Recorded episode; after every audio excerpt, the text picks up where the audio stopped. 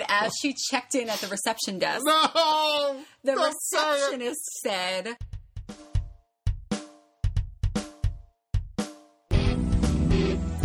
Hi, everyone, and welcome back to Writing in Real Life, a podcast about writing, parenthood, publishing, and marriage. I'm Morgan Baden, and with me is my co-host and my husband, Barry Lyga. Hey, Bear. Hello. How you doing? I'm good. Yeah, we've had a really good. exciting week and weekend. we did it again. We did. Milestone. Achievement unlocked. Achievement unlocked again. You actually don't get the achievement the second time. That's a shame. Clearly, you have never played a video game. I want to interject there and protest vehemently that I played a lot of Super Mario Brothers when I was a kid. Okay, that I begrudgingly concede that that counts as playing a video game. Okay, cool. Anything in the 21st century, however, No. There you go. No, no. Anyway, so, you know, last podcast we talked about the fact that we threw our birthday party for Leia. She turned one. But this podcast we can actually say she now is officially one. yes, we threw the party early. Yeah, a, few days early. Yeah. So our girl is one. And it's really strange because it I realize this is probably just our perception, but it really did feel like she woke up the day after her one year uh-huh. birthday and was a totally different child. Like she's suddenly a little girl. She's suddenly a little girl. Like Which is not true, obviously. She is still a baby, but but it is true that she seems to have suddenly acquired not only just new skills, but very mature things that she couldn't do a week ago. she suddenly seems to have yeah, and and she suddenly seems to have attitudes. We've talked before about you know she has a personality and and that has always been true, but it seems like now she has she has opinions about things She now. does. She does. and most of them are happy opinions Yeah. but it's just you know whereas before you would show her a toy and she would smile now she might give a huge smile and clap and get real you know it- it's just a whole different level of well, excitement I actually laugh a lot because she has started to throw mini tantrums. yeah Uh, They're, I mean, they're very brief and they're very mini. And I'm talking like if she wants to walk into the kitchen, but I don't want her to go in there Right. because the oven's on or whatever, I'll steal her, steer her away, and she freaks out a little bit. Yeah. Like she ki- she pr- tries to sit down and kicks her legs and like goes limp. Right. Which I, you know I've always seen older kids do that. Right. But it, it's just really funny. yeah And it only lasts a second. Yeah, and she it's snaps hilarious. it. Yeah, it is very funny because it's like it's like, honey, your your mouth is writing checks your body can't cash. yeah, But here's the thing. So I was very pleasantly surprised that you wrote. I mean, you always write nice things, but you wrote a really. wait, I don't always write nice things. No, I mean, like have you met me? I mean, you're a, a great writer, and I enjoy all of your work. But we've talked about this before. Your blog is a little bit less personal than mine I is. I believe you called it the least personal blog on the internet. there you go. I mean, your blog is like the least personal blog out there. You wrote something so lovely and intimate on our baby girl's birthday about her turning one. Um, so I wanted, uh, you know, we'll put it in show notes, but I just wanted to ask you what. What made you choose that moment, that day, to To show that I'm a sort of- human being? Well, to sort of break down some barriers there, and also, do you plan on doing it again? Every time she turns one, yes, I plan on doing it. You know, I woke up that morning very keenly aware that uh, you know that she was turning one that day. You know, I know the exact minute she was born, obviously, which has always been sort of a thing with me and in my family. We were very uh, uh, not not not obsessively attracted to the exact minute of birth, but just sort of in a playful way. So my mother, for example, tends to call me every day on my birthday At the time at the minute that I was born. She tends to. You would call. think you were more into astrology based on that, but no, you're not. no, we Yeah. just it's just a it's just a fun thing. It's just a fun thing. So we tend to do that. And so I was very aware of that and I was thinking about it and I woke up that morning thinking about the day she was born. And uh and I just I had a couple of images and and feelings, you know, that, that I kept running over and over again, and they they didn't seem terribly interesting or pungent at first. Uh, you know, it was the the nurse giving her to me after she'd given her her first bath. Which is not a you know no, no poets have written epic poetry to that moment, and and I thought why why are these moments sticking in my head? Okay. and I wanted to explore why those seemingly banal Yeah. or mundane moments were sticking for me. So I sat down to to write about it, Nice. and the blog came out, Yeah. and uh, and I looked at it and I thought, oh, this kind of works. And uh, I set it to publish it the minute she was born, which I thought, you know, again, that's just what we do in my family. right. So I, I thought that would be cool. well, uh, it's funny because I learned something from your blog post. Which is which is that I don't think I knew that after I remember the nurse giving her a bath. do you? I do. I, didn't know you were awake for I that. remember you because. Uh, well, I'm pretty sure I'm- you were unconscious. Now I'm that. wondering if I I, think did remember that. I think I, just- told you that. I think you I told you about memories are, are changeable, so maybe Yeah. I'm just misremembering and only remembering you telling me. But, um, but I did not know that you sort of they like handed you the baby while I was asleep, and you were walking around the room alone with her with no one else in the room, right? Yeah, I had no idea, and that's Yeah. really sweet. It was a very strange moment, and well, series of moments because it went on for a while, Yeah. and it really was one of those sort of what now moments. Uh-huh. I mean, you know, you real like you're standing there and somebody hands you a living human being and then walks away, and with no instructions. Like again, like no like. Okay, here's what to expect in the next half hour. Right, or like, I'll be back in 20 Right, I'll be back. Or just you know, somebody will be in to take you up to the maternity ward in Yeah. 20 minutes. Not just here's your baby. Bye. Yeah. And so yeah, and I was so tired. I mean, I know you were tired. No, no, no. But but Yeah. I had been awake at that point well over 24 hours with no sleep. Mm-hmm. Yeah. Um and I was just really tired, and I was, as I said in the blog, afraid to sit down. Yeah. Because I thought I'd fall asleep and drop the baby, and they tend to frown on that. So, uh, so I just paced. I walked around the room, and she was asleep, and you were. So there was nothing. I was literally just walking around the room carrying like Yeah. a package, basically, Yeah. you know.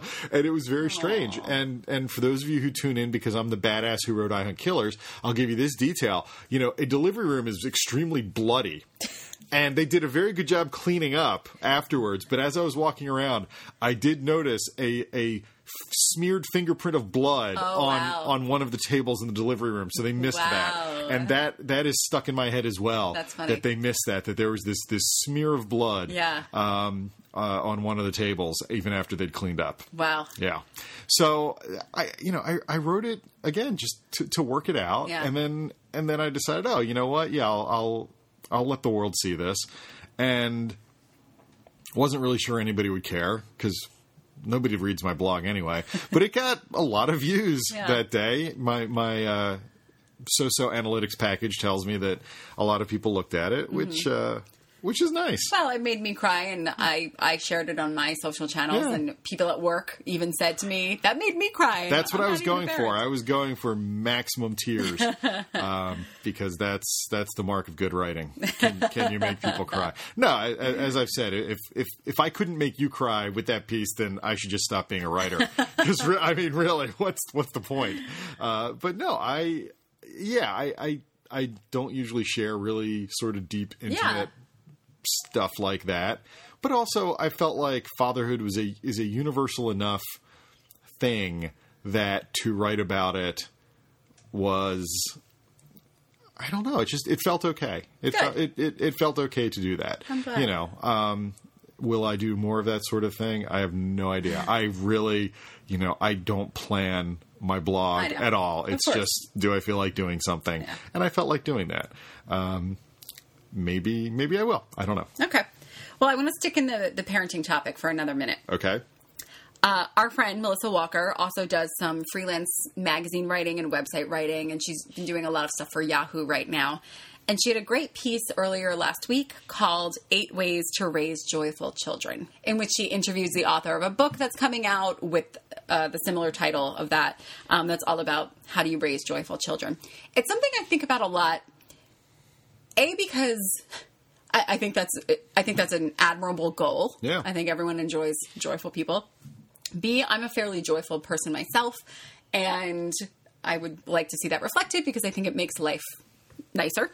Um, but mostly because I think it's re- I, the world is really hard, and I want I would like to see a bigger groundswell of concern among parents about how do we make sure our kids um, see the, the positives of, of the world, not Yeah. just the terrible things. And it's really easy now to only see the terrible things, and um, but there's a lot of beauty too, of course. And anyway, so I thought it was a really great piece. Um, one of the things that stuck out from the article was one of the ways you can raise joyful children is to cultivate unstructured play. Ah, Yes, which we've talked about a little bit before. Um, today, actually, is one of the the moments where I suddenly was like, "Oh, she's having unstructured play. Let's continue." like, which I think is sort of antithetical to the whole point of it. But um, we, you know, we came back from a weekend away. We had a, a dear friend's wedding to attend this weekend. which, by the way, was my illusion at the beginning of the show when I said we did it again. Yeah. Because once again, we left the baby with your parents We while we went to the wedding. We're getting very good at leaving our child behind. Uh-huh.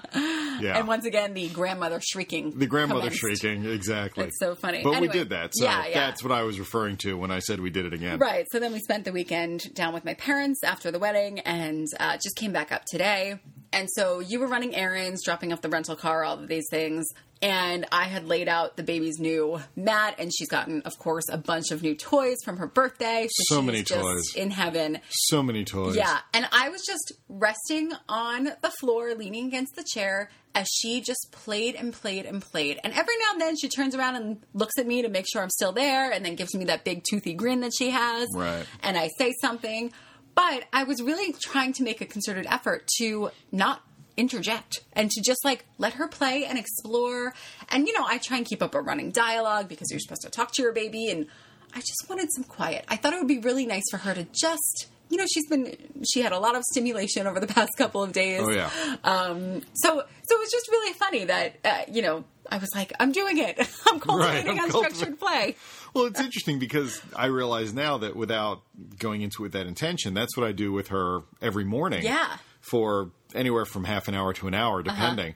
You know, when you leave for work, you drop her off with me, and she sits on the bed and she plays Yeah. on the bed while I sit there with her. Right. Until she's ready for her first nap. And that is, you know, the reason why it's in the bed is because this way I don't have to get out of bed Right, yeah. and it's it's very nice. And she just sits and she plays and Mm-hmm. she crawls around on the bed. And don't worry, I look out. I make sure she doesn't fall off the bed. I know. But it's it's very much unstructured. Yeah. And you know she'll she'll sometimes you know point to a toy that's not on the bed that she wants. So then I get that for her. But in general, it's just. She sits there and she plays and she Yeah. bangs on her little toy piano Yeah. and, and and throws things off the bed because she likes the sound it makes Yeah. when they hit the floor. Uh, but yeah, it's it's just a nice time for her, and it is weird. I mean, very early on, I would feel guilty about that, Right, me too. Because I'm like, oh, like I'm checking my email, and she's just sitting there entertaining herself. Yeah. That seems wrong. I should be entertaining her, and yet it's as you say, it's good for Yeah, her. this, uh, that's also one of those things that we'll do differently the second time around. Which is the first time around, I, I truly thought that we needed to entertain her every waking moment. Yeah. even when she was like eight weeks old. Oh, I I remember. I remember. I don't think I ever told you this. I remember there was a day when I was alone with her. You were gone for a few hours. Uh-huh. Okay. And I think it was one of the first times I was alone with her for a while. It's probably when I went to get my hair cut for the first time. It might have. It Uh-huh. might have been. I don't remember the situation. I don't remember the circumstances. But she was so tiny and so little, and I remember I was like, well, I'm just sitting here with her, and she she couldn't do anything at that point. Yeah. She was so little, she couldn't actually play. But I like Googled like, what do you do with a however month old baby she was. And it had had all these suggestions and I, I suddenly i felt like the worst parent in the world because i was like oh my god i haven't been doing anything any of this stuff. And it was like you know show her a mirror she'll love a mirror and i'm like okay and i'm showing her a mirror and she's like you know stares at it and then like you know puked you know like she didn't care and i'm just like i was just worried because i wasn't doing any of this stuff Yeah. and i thought you know this is gonna have horrible repercussions down the line she's gonna join isis or something you know because i didn't because i didn't play with her when she was like three days old i didn't you know and uh but yeah i mean it's important to let her just have her time Yeah. you know and just as long as you're there to set the boundaries and make sure she doesn't hurt herself or you know Mm-hmm. Right. whatever she needs that time and that's good Yeah. for her And this also, I'm sure that cultivating unstructured play also um, applies to older kids who in some families are super overscheduled. Yeah. And I think it's also about, you know, hey, they don't need to be scheduled for every minute of their That's, lives. I feel like that's going to be a big thing for us to deal with in the future. I just, I because I feel like there's a lot of pressure. there is, but I feel like the pendulum is swinging. Well. I, and I hope that that's the case by the time we're dealing Yeah. with it. Because, like, I know, I mean, I had a couple of things I did after school. Mm-hmm. I had a few things I did, but not a lot. And I had a lot of time just to think. Yeah. Mm-hmm. You know, and that's when I wrote as a kid, and a lot of time to just to play. Yeah. And that was great.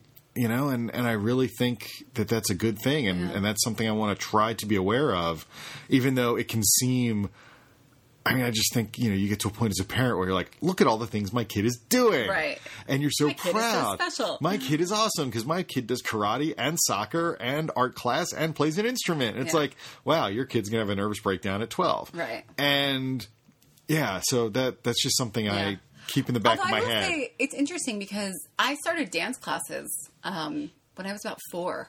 yeah, And by the time we were sort of eight or nine, we were in, I mean, uh, my older sister and then my twin sister and I were in dance classes. And we were at the dance studio five days a week yeah, after school. And sometimes until like 8 p.m. Wow. Uh, if I'm if I'm remembering correctly, because then you know you we were at competition level, and so we had a lot of weekend competitions and things Right. like that. Remember ever feeling stressed about it. yeah, But that's probably partly because the reason we were there after school all day is because there were three of us in sometimes conflicting classes. So, like, Right. you know, my older sister would have tap, but Kelly and I wouldn't have anything. And so we'd do our homework in the waiting room. You know what I mean? So, like, we weren't just in dance classes the entire time. And I was going to say the fact that it was you with your sisters, Yeah. makes it a little different. Plus, that was your thing, Right, You right. weren't doing dance class plus soccer plus Right. fencing plus Yeah. you know learning decoupage Yeah. plus basket weaving. That's true. Yeah. You know, although I mean, we did take basket weaving. We took an intensive summer No, you didn't. No, we didn't. All right, let's switch. okay, Actually, this kind of ties into it a little bit, but I want to go from parenting to writing. It's so interesting because I know we both know that there are some people who listen to this podcast primarily for the parenting talk, Right. and some who listen primarily for the writing. yeah, Um, so that's always uh, always interesting to me, and I, I'm trying to transition here into the Sure. writing, which is again, I, I read another really interesting article, and I tweeted it early last week, and I made a mental note when I tweeted it to talk about it in this week's podcast. It came from a website called Arts Hub Australia, written by an Australian writer, good day. and it was all about um, why people are burning out in the arts. Oh, I did see that tweet. Yeah. I didn't click on the link. Okay. I, I, I know why I'm burning out in the arts. So I don't need to know why Well, anybody else yeah, is. yeah. No, but it was. A, re- I think it was a really good look at, especially as our career culture has migrated into one of um, many careers. Like people have a lot of different side gigs, Right. and they sort of hustle to fill their days with lots of freelance and you know. Four different things that they work on, and um, particularly when you're a creative person, that seems to be the way to make a living these days. So, um, so she talks a lot about writer burnout and the emotional exhaustion tied to creative output. I feel like that's something you know a little bit about. Uh, yeah, I mean we've. I mean, I've publicly talked about, and we've talked about on the show, my need for a hiatus. Yeah, that you know in, in the past couple of years because I had done written what mm-hmm. a million words in five years or something insane like that, and mm-hmm. you know published fifteen books in ten years, and and you know it was sort of just this unrelenting pace that nobody put me on. I put myself mm-hmm. on, and it, it's difficult because it's one of those things where it, it became too much of a good thing. Yeah. I mean, I like writing. I think I'm pretty good at it other people seem to like that I write. And it was something where people would say to me, Well, why aren't you slowing down? And I would say, Well, this is all I've ever wanted to do with my life, and now I get to do it. Why would I slow down now? And if I can lapse into a somewhat improper metaphor for a moment, you know, you, you, you spend your uh, adolescence wanting sex more than anything, but that doesn't mean that's all you do once you get to do it, you know? Right. Uh, you know, you, you take a break every now and then. Um, and so I you know it, it's it's one of those things where just because something is good and and and cool and has a great outcome doesn't mean you just do it unrelentingly. Right. And that's what I was doing with writing, and that's why I needed to take a break. The thing is, I feel like we talk a lot about your hiatus in, in past tense, Sure. but right now you're not actively working on anything, right? That's under contract anyway. No. I feel like you're in a sort of Yeah. hiatus shadow No, I'm area. Yeah, I'm sort of in the penumbra of- Yeah. of, the hiatus eclipse. What an excellent metaphor. Thank you. and thank you, Miss Tomko, eighth grade science, for teaching me all about the penumbra. Um, I I feel like I'm in a situation right now where, yeah, I'm not under contract for mm-hmm. anything. Everything that I have written, everything that was under contract has been written. And I'm in a situation right now where I have a bunch of different things I would like to do, but I don't know which one I want to do. Mm-hmm. And rather than force myself to decide, I'm just waiting until waiting until either circumstances force me to decide Yeah. or until one of them just speaks to me more than the others. Yeah. I, I once, uh, when supremely jet lagged and extraordinarily exhausted from having only three hours of sleep, uh, at a on a panel, and you were in the audience, I think. I compared ideas for stories to small children desperate for my love. and I said that the way I like to treat ideas is I push them away and I try to forget about them. And like a small child desperate for your love, then they come back and mm-hmm. they bring you something. Yeah. Like, look, here, love me. And you go, that's not good enough. Get away, kid. And then they come back with something else and maybe tears in their eyes. And you go, still not good enough. Get away, kid. And you shove them away. And then finally, if it's a really good idea, it comes back with something really wonderful. Yeah. And you go, all right, come here, give me a hug. Right. You know, and that's when you write it. Yeah. And that's sort of where I am right now. I'm I have like four really really cool ideas. You and I have talked about Mm-hmm. a couple of them. Things that I think any of these would make a really great book, I think. Yeah. But I but right now they they haven't just not desperate they, enough. They're not desperate enough. They they they're, you know they're they're not clawing at my pants legs going please love me please Yeah. love me and and until it gets to that point I'm I'm not going to jump into it because of this burnout because of this this sense of of needing some time to sort of collect my thoughts and before I move into the next thing Yeah. you know, uh, my editor, one of my editors, I should say, came to Leia's birthday party Right. and said, "Hey, how's that Billy Dent short story coming along?" And I said, "Well," because the answer is it's not coming along, and that's because you know. There's no deadline for it. Mm-hmm. Nobody's pressuring me for it. So I'm just letting it happen as it happens. I'm Yeah. not forcing myself. Yeah. If I forced myself to do it, I could probably I could finish it in a week. Mm-hmm. But But would it be as good as it could be otherwise? you know, I don't even know if it's a question of of good. I don't know if it's a question of of that sort of quality so much as it's a question of would it, would I be happy with it? Okay. Would I be happier with it if I waited for it to happen in its own time than if I just pushed through and finished it no matter what? Mm-hmm. Yeah. So for everybody who's waiting for that story, my apologies. It'll happen. It will happen. But But it's funny. Right now- there really is a balance between, you know, if you sometimes the the number one piece of advice for how do you write a book is put your butt in the chair and yeah. write it. Yeah. But on the other hand, and I agree with that. Right. But on the other hand, I am also one of those writers who needs to feel passionate and Right. needs to feel a little bit inspired, even just a little bit, in order to put my butt in the chair and write and and care enough about the story to actually work on it every day and to put my butt in that chair. Um, and I'm not like you know I've I've got a manuscript out on submission with agents right now. Uh, no progress made so far since last last week. Well, let let let's make sure we describe what no progress means. Meaning I It- don't know It anything. means we have not heard back from Yes, them. yeah. Because some people might interpret no progress as you've gotten rejections. No, I there have been no rejections. No news is good news. Yeah, I hope so. But um, but I have not been sitting my butt in the chair to write, and it's been a very hectic month. October has been crazy. I knew it would be crazy. There was a ton going on, and I'm really looking forward to getting back into that groove where at least a few nights a week I'm sitting down and working consistently on a project, Right. whatever it is. So, um, yeah, I'm really looking forward to that. But it is interesting. Like I, I feel, I hear what you're saying, which is if you wanted to, you could sit down and, and churn out the Billy Dent story, right? Right. Do you want to? Is is the question, I guess. you know this is this is a very difficult balance because there is there are two sets of advice that you give to writers in this situation and it all depends on where, kind of writer they what are. kind of writer they are but also what level Yes. they've reached Yep. Uh-huh. where they are in their development as a writer you know i tell new writers Button chair. button chair, Yes. hands on keyboard, get it done, no excuses. They come to me and they say, "Well, you know, I don't know, maybe the story's not the right one. Maybe I should write a different story." And I say, "You know what? You got to finish something. Yeah. You don't get to abandon a story.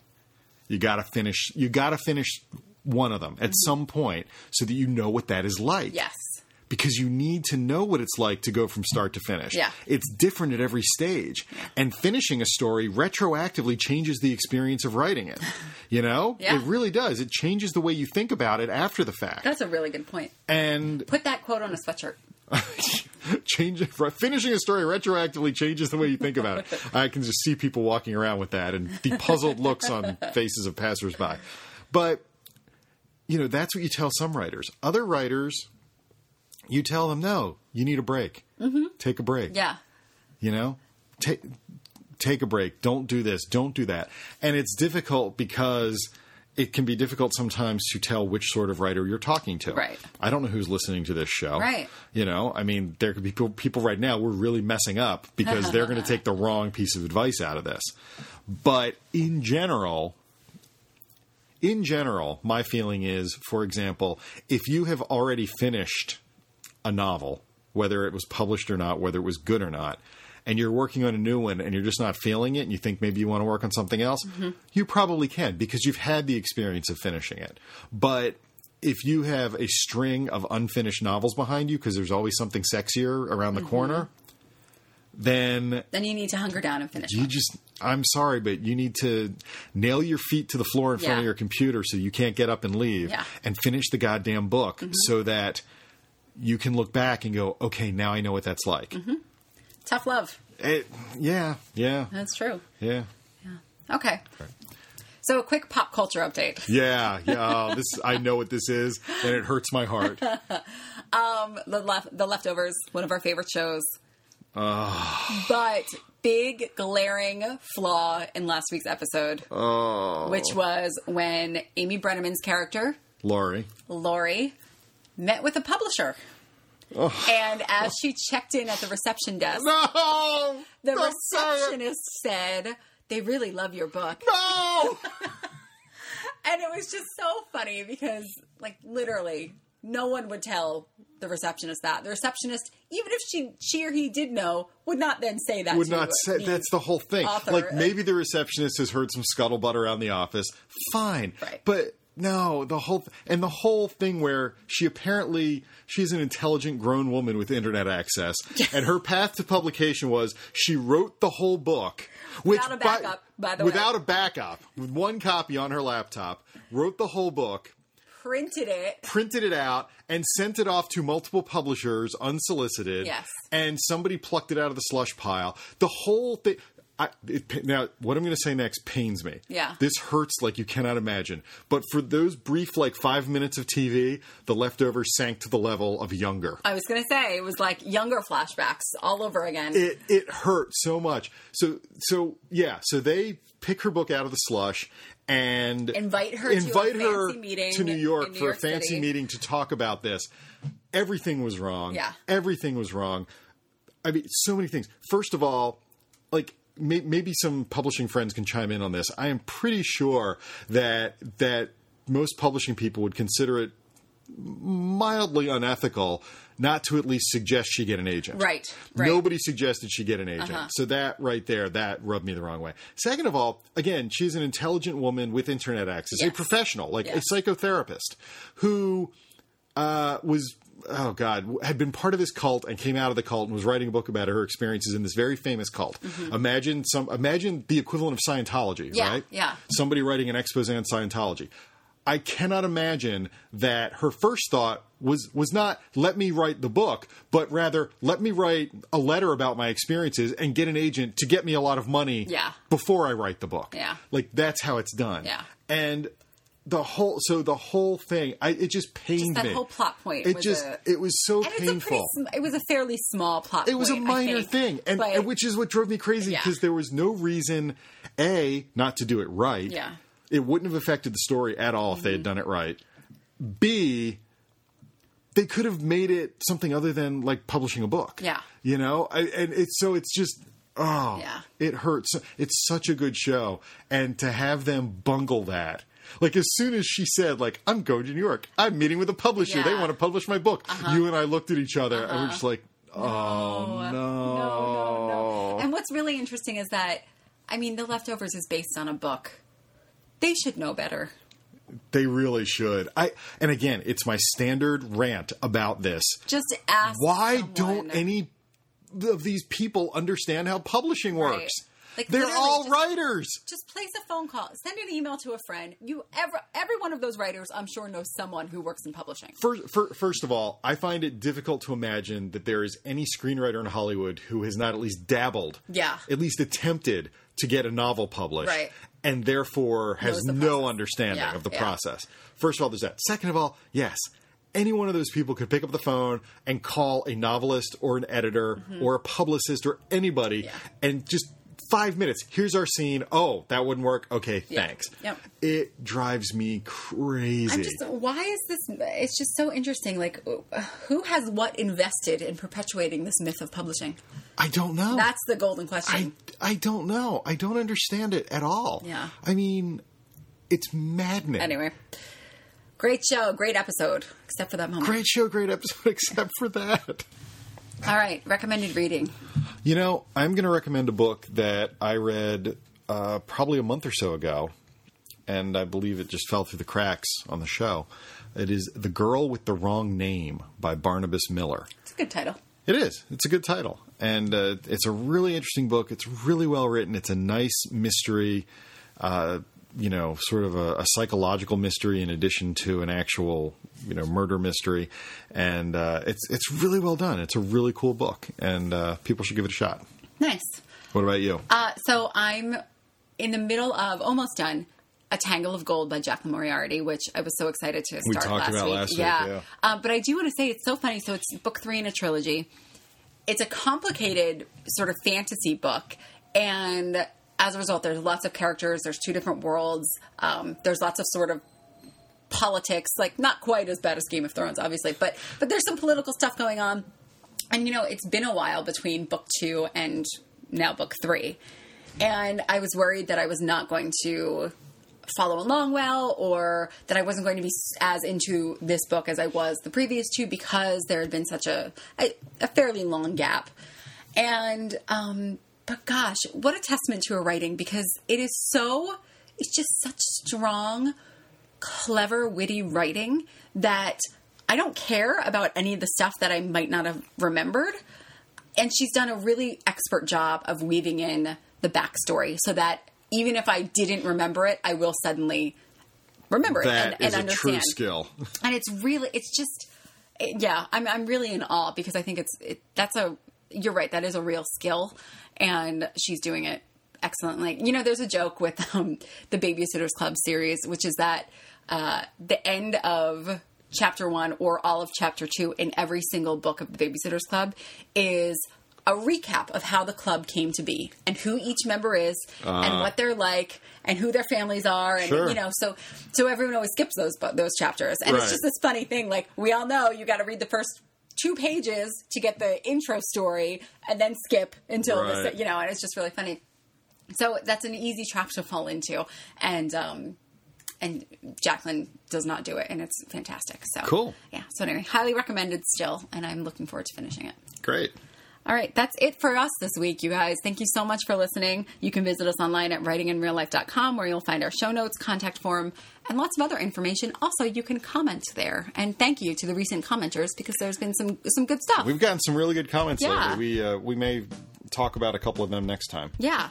Don't forget also to subscribe to us in iTunes where you can also rate us while you're there. We will be back next week. Thanks so much, everyone. Thanks, everybody.